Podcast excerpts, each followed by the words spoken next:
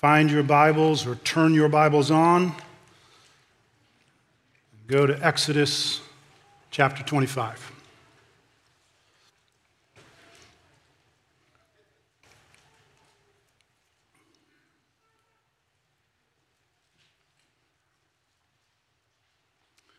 Let's pray together and ask for God's help.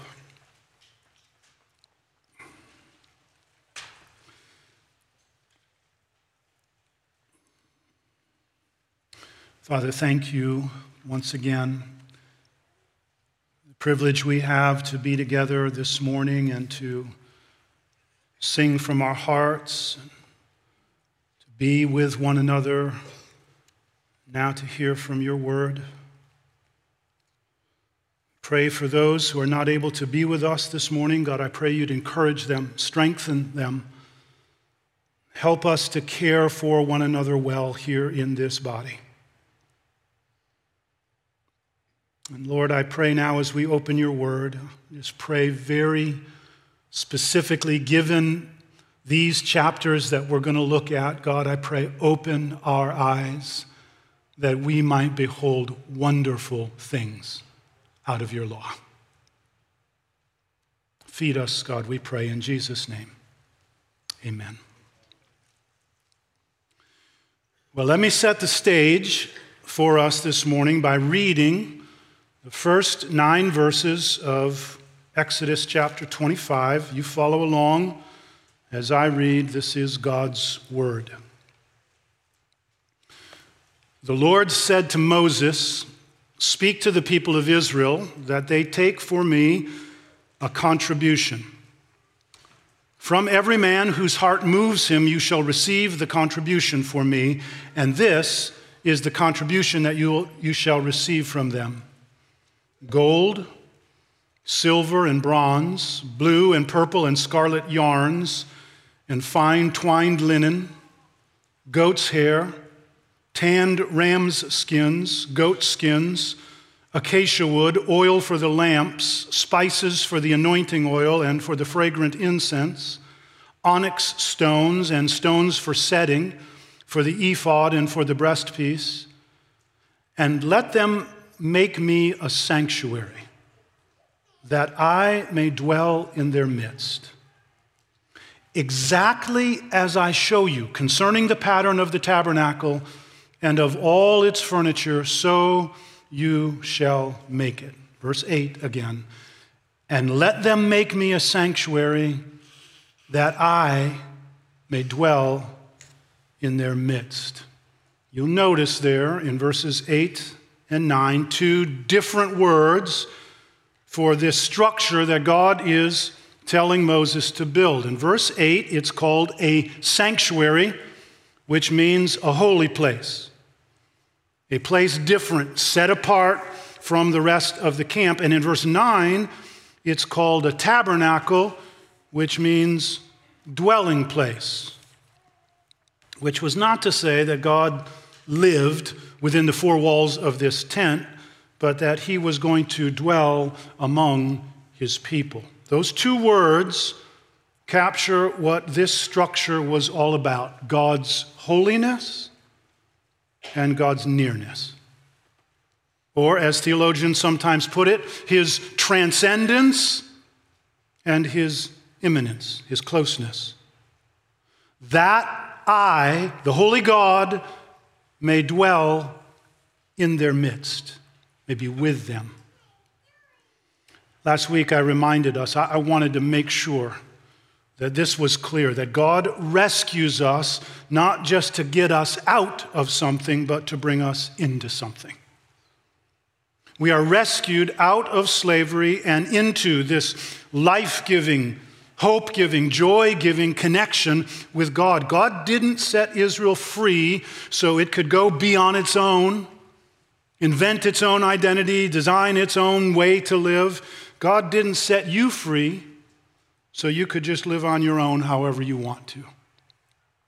No, God sets us free so that we might be His treasured possession and live in the good of that relationship, that we might walk with God and enjoy Him and all that God intended for us to enjoy when He made us full life, real life.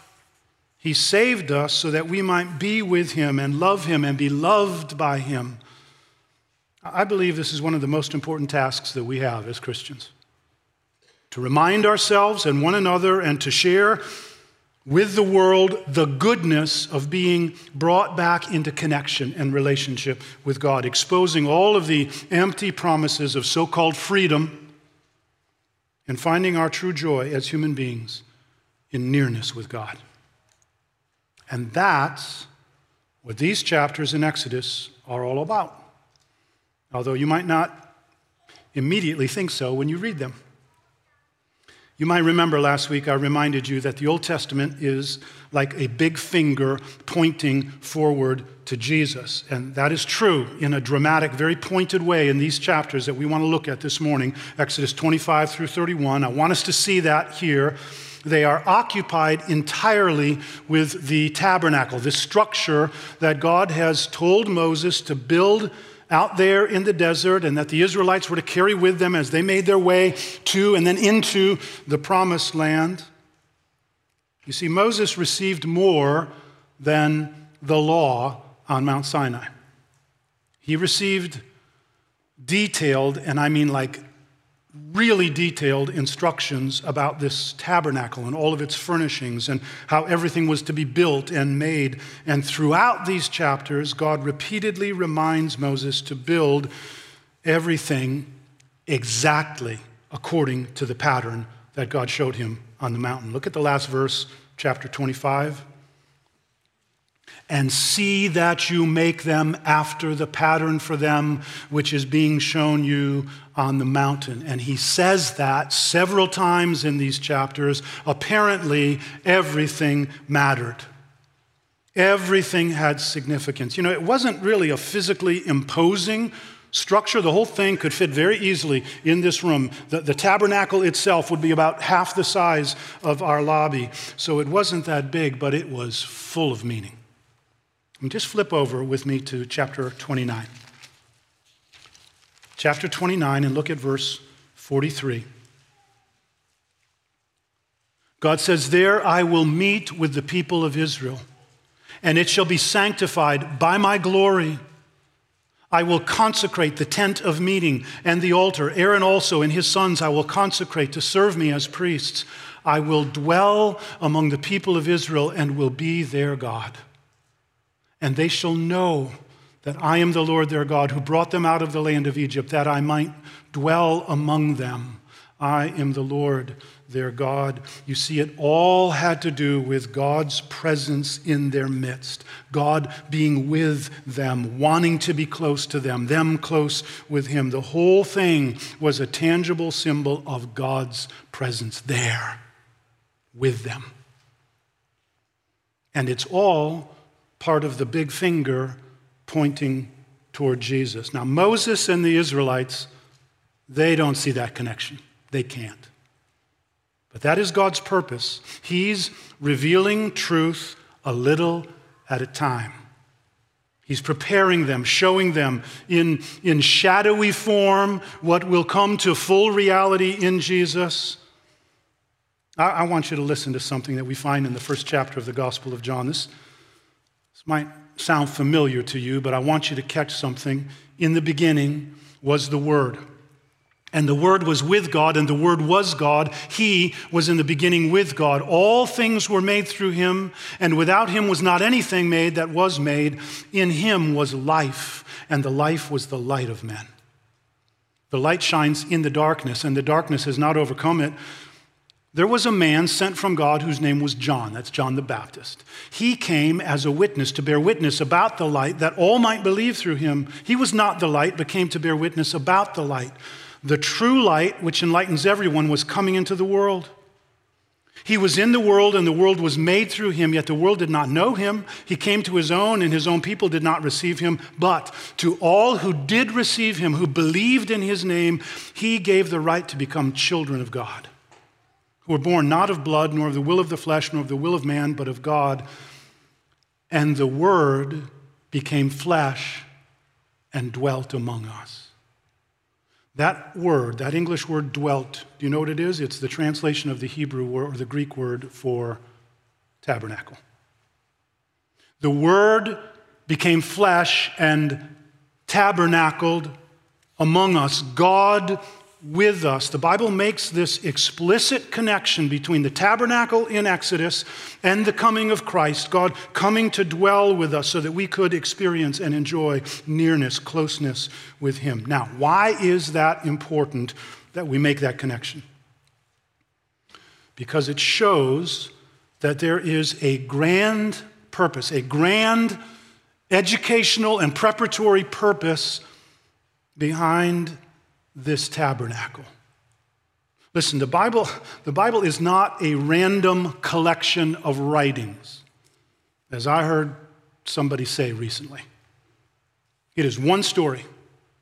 It's God's story. It's a story that is being worked out in history by God and recorded by God using human authors. The Apostle Peter tells us that these writers spoke from God as they were carried along by the Holy Spirit. That's what we have here God's story. So the Bible is the grand story of what God is doing. We could summarize it in four acts creation, fall, consummation, or I'm sorry, creation, fall, redemption, consummation. The first act, creation, is found in the first two chapters of Genesis. The second act, fall, just one chapter, Genesis chapter 3. The fourth act, Consummation is referenced throughout the Bible, but is presented to us in that last book of the Bible, Revelation, where we read about God's people being brought into what He's promised, this place of perfection and, and happiness and rest. But the third act, redemption, that occupies the vast majority of the Bible. All of the Old Testament promising and anticipating and preparing for God's great redemption in Jesus. And all of the New Testament announcing and explaining God's redemption in Jesus. So now back to our passage here in Exodus. The way these chapters anticipate redemption is through these, these shadowy things.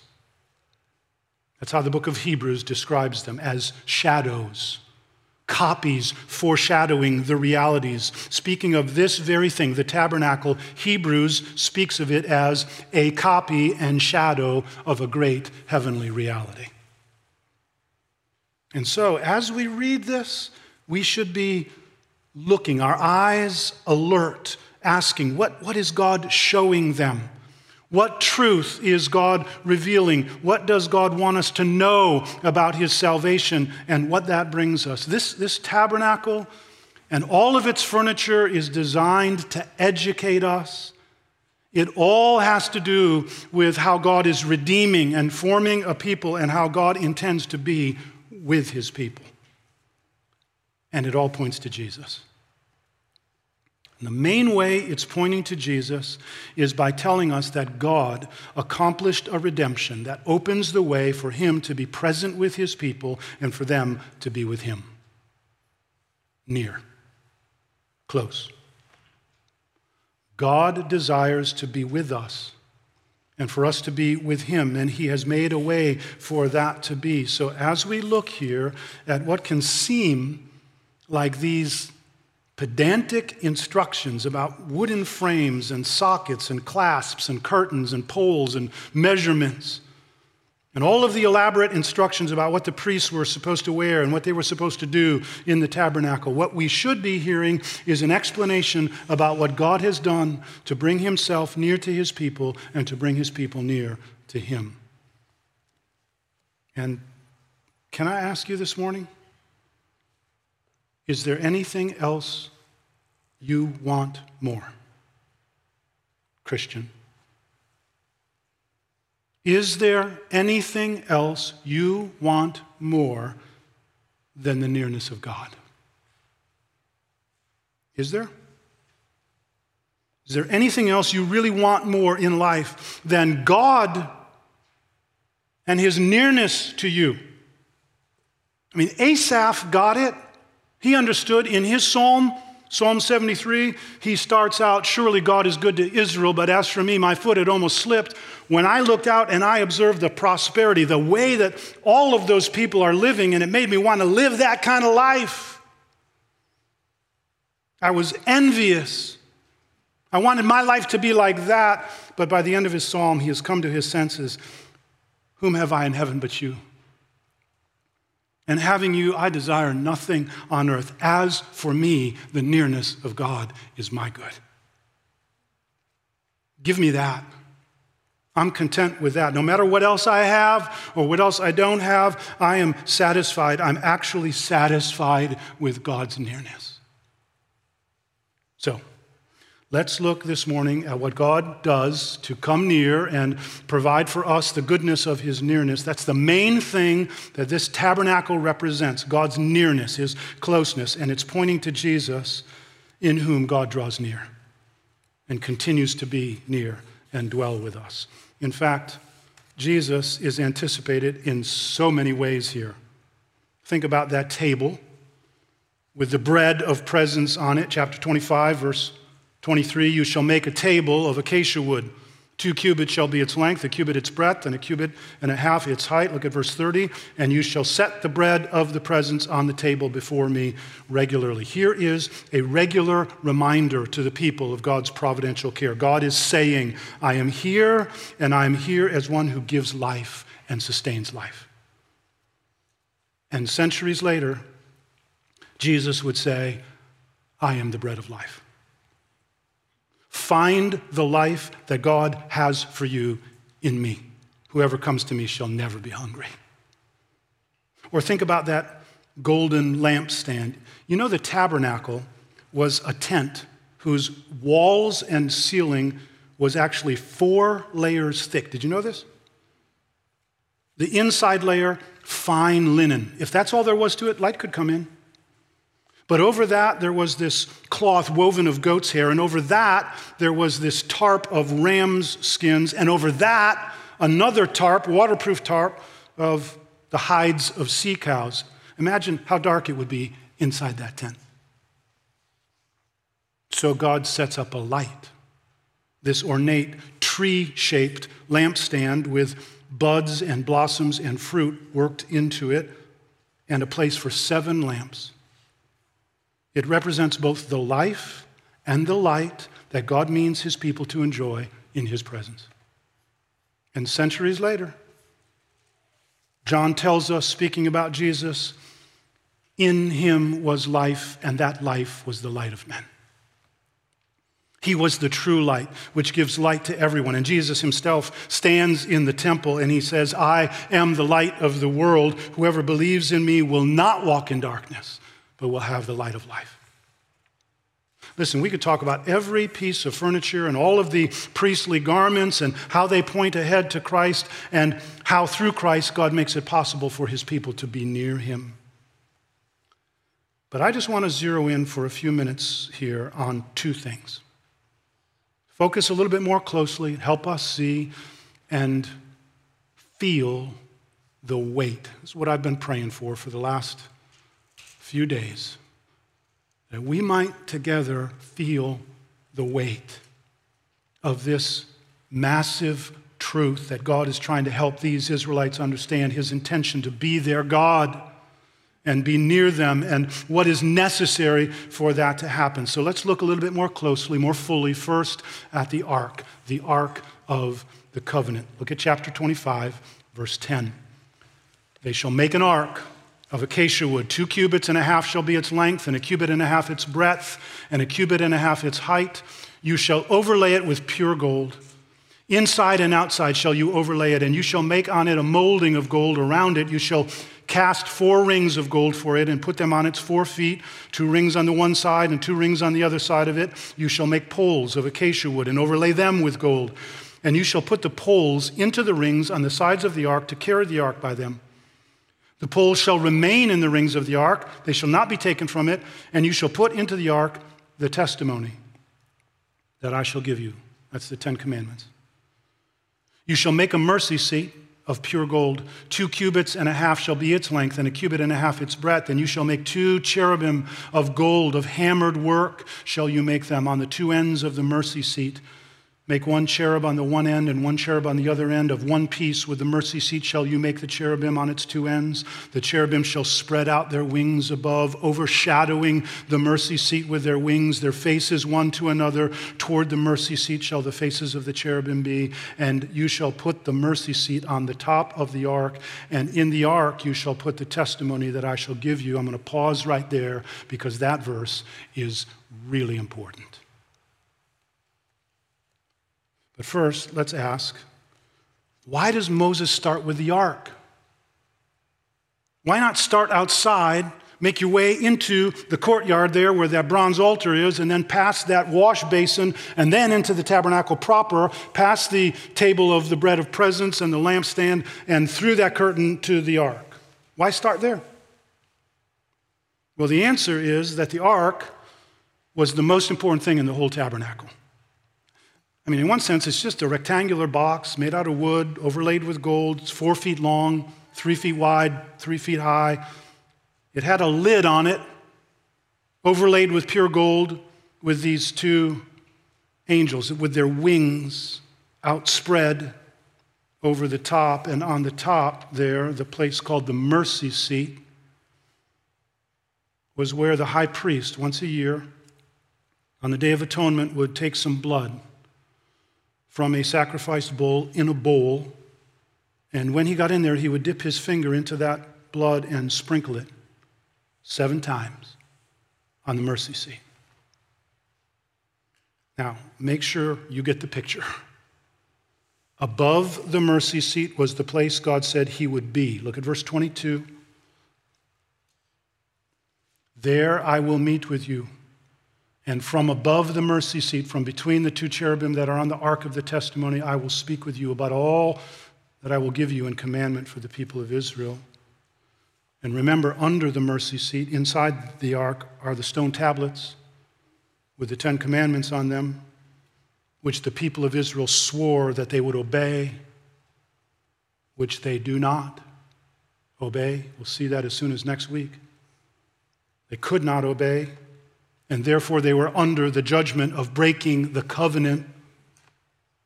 Above the absolutely holy God, beneath the law that exposed Israel's sin, and in between, the blood that covers the transgressions of all. The blood that turns away the judgment from the guilty. Do you see? There is no mercy unless there is blood on the mercy seat. God is above, enthroned in majesty, worshiped by angels, utterly holy. We are below, breaking the law in so many ways, and if we are to be saved, something has to become has to come between his holiness and our sin. Which is precisely what Jesus was doing on the cross. Listen to Hebrews chapter 9. But when Christ appeared as a high priest of the good things that have come, then through the greater and more perfect tent, not made with hands, that is, not of this creation, he entered once for all into the holy places, not by means of the blood of goats and calves, but by means of his own blood, thus securing an eternal redemption. And in the very next chapter of the book of Hebrews, Every priest stands daily at his service, offering repeatedly the same sacrifices which can never take away sins. But when Christ had offered for all time a single sacrifice for sins, he sat down at the right hand of God. For by a single offering, he has perfected for all time those who are being sanctified. Where there is forgiveness, there is no longer any offering for sin. Do you see? What God did to make it possible for us to be near Him. And let me show you a second thing. This time, not in connection with the furniture of the tabernacle, but with the garments, the clothes the priests were to wear. That is described in great detail in Exodus chapter 28. Look with me there. Exodus 28 Then bring near to you Aaron, your brother, and his sons with him from among the people of Israel to serve me as priests Aaron and Aaron's sons, Nadab and Abihu, Eleazar and Ithamar. And you shall make holy garments for Aaron, your brother, for glory and for beauty. You shall speak to all the skillful, whom I have filled with the spirit of skill, that they, make, that they may make Aaron's garments to consecrate him for my priesthood. These are the garments that they shall make a breastpiece, an ephod, a robe, a coat of checkerwork, a turban, and a sash. They shall make the holy garments for Aaron your brother and his sons to serve me as priests. They shall receive gold, blue, and purple, and scarlet yarns, and fine twined linen. So these are the garments. Six of them are named. Let's just focus in on two the ephod and the breastplate. Verse 6 They shall make the ephod of gold, of blue and purple and scarlet yarns, of fine twined linen, skillfully worked. It shall have two shoulder pieces attached to its two edges so that it may be joined together. And the skillfully woven band on it shall be made like it and be of one piece with it, of gold, blue, and purple and scarlet yarns and fine twined linen. You shall Take two onyx stones and engrave on them the names of the sons of Israel. Six of their names on the one stone, and, on the, na- and the names of the remaining six on the other stone in the order of their birth. As a jeweler engraves signets, so shall you engrave the two stones with the names of the sons of Israel. You shall enclose them in settings of gold filigree and you shall set the two stones on the shoulder pieces of the ephod as stones of remembrance for the sons of Israel. And Aaron shall bear their names before the Lord on his two shoulders for remembrance. Now remember that. Now, verse 15. You shall also make a breastpiece of judgment in skilled work in the style of the ephod you shall make it, of gold, blue, and purple, and scarlet yarns, and fine twined linen shall you make it. It shall be square and doubled, a span in its length and a span in its breadth. You shall set in it four rows of stones. A row of sardius, topaz, and carbuncle shall be the first row. And the second row, an emerald, a sapphire, and a diamond and the third row a jacinth, an agate, and an amethyst, and the fourth row a beryl, an onyx, and a jasper. They shall be set in gold filigree. There shall be twelve stones with their names, according to the names of the sons of Israel. They shall be like signets, each engraved with its name for the twelve tribes. Now look at verse 29. So Aaron shall bear the names of the sons of Israel in the breastpiece of judgment on his heart when he goes into the holy place to bring them to regular remembrance, remembrance before the Lord. Now, those stones that are named there, verse 17, 18, 19, 20, translators do their best to go from Hebrew to English. It's hard to be absolutely sure what stones these are, but one thing is very clear they are precious gems. They are valuable, they are treasured possessions.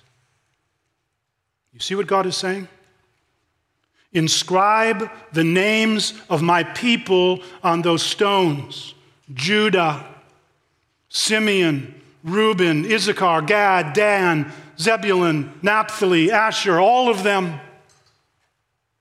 They are the people, not the stones. They are my treasured possession. You feeling this? A little? The high priest shall bear the names of the people of God on his shoulders and on his heart. Whenever the high priest put on that ephod and that breastplate, he lifted the people onto his shoulders and over his heart and carried them into the presence of God. What a picture of Christ! What a picture of Christ, and it's just a picture. Jesus actually does this. He comes before God in his name, but with our names on his shoulders and on his heart. He carries us, making himself responsible for securing our entrance into God's presence. We enter safely because we rest on him. I think about that parable that Jesus told about the lost sheep. Remember this? How the good shepherd went out and found him. And Jesus makes a point when he's telling this story of saying he carried that sheep home on his shoulders. When he has found it, he lays it on his shoulders, rejoicing. And I think about the words of Jesus when he was up on that hillside overlooking the city of Jerusalem. And he said, Oh, Jerusalem, Jerusalem, how I would take you like a mother hen and bring you close to my heart. We sing it. Behold the man upon the cross, my sin upon his shoulders. We sing it, My name is written on his heart. I know that while in heaven he stands, no tongue can bid me thence depart. That ephod, that breastplate is speaking a powerful truth, pointing forward to Jesus and saying, This is what a great and perfect high priest will do. He will bear you on his shoulders and on his heart, and he will bring you to God. Friends, this is the God who dwells with his people, the one who provides light in darkness, the one who provides nourishment to the spiritually hungry, the one who provides forgiveness to the guilty, the one who provides intercession for the needy. All of that through Jesus, who does it all so that we can enjoy closeness with God.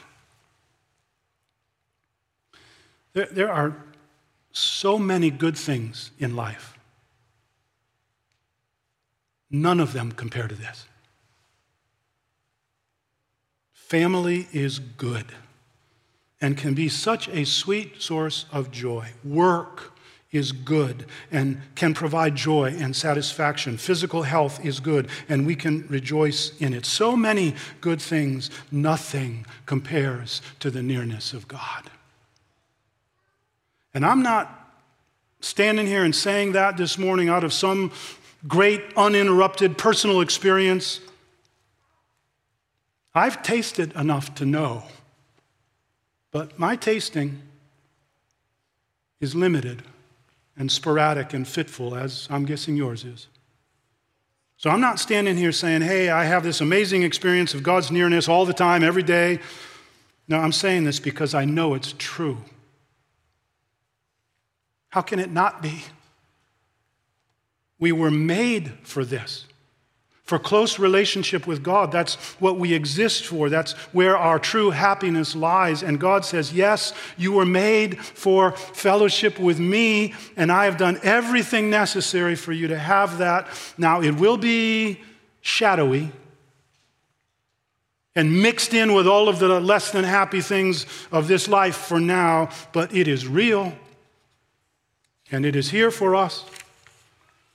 God has done everything necessary for us to be near Him, and we can neglect this reality or we can engage in this reality. We can live at a distance or we can draw near. So God calls us to be occupied with the things by which He makes His nearness known to us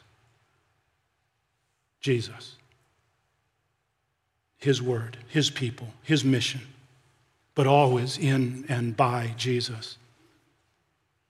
And we can be and should be eagerly looking forward to experiencing a closeness with Him that will be without any of the fog or uncertainty of this life, which we will do. We will know Him as we are known.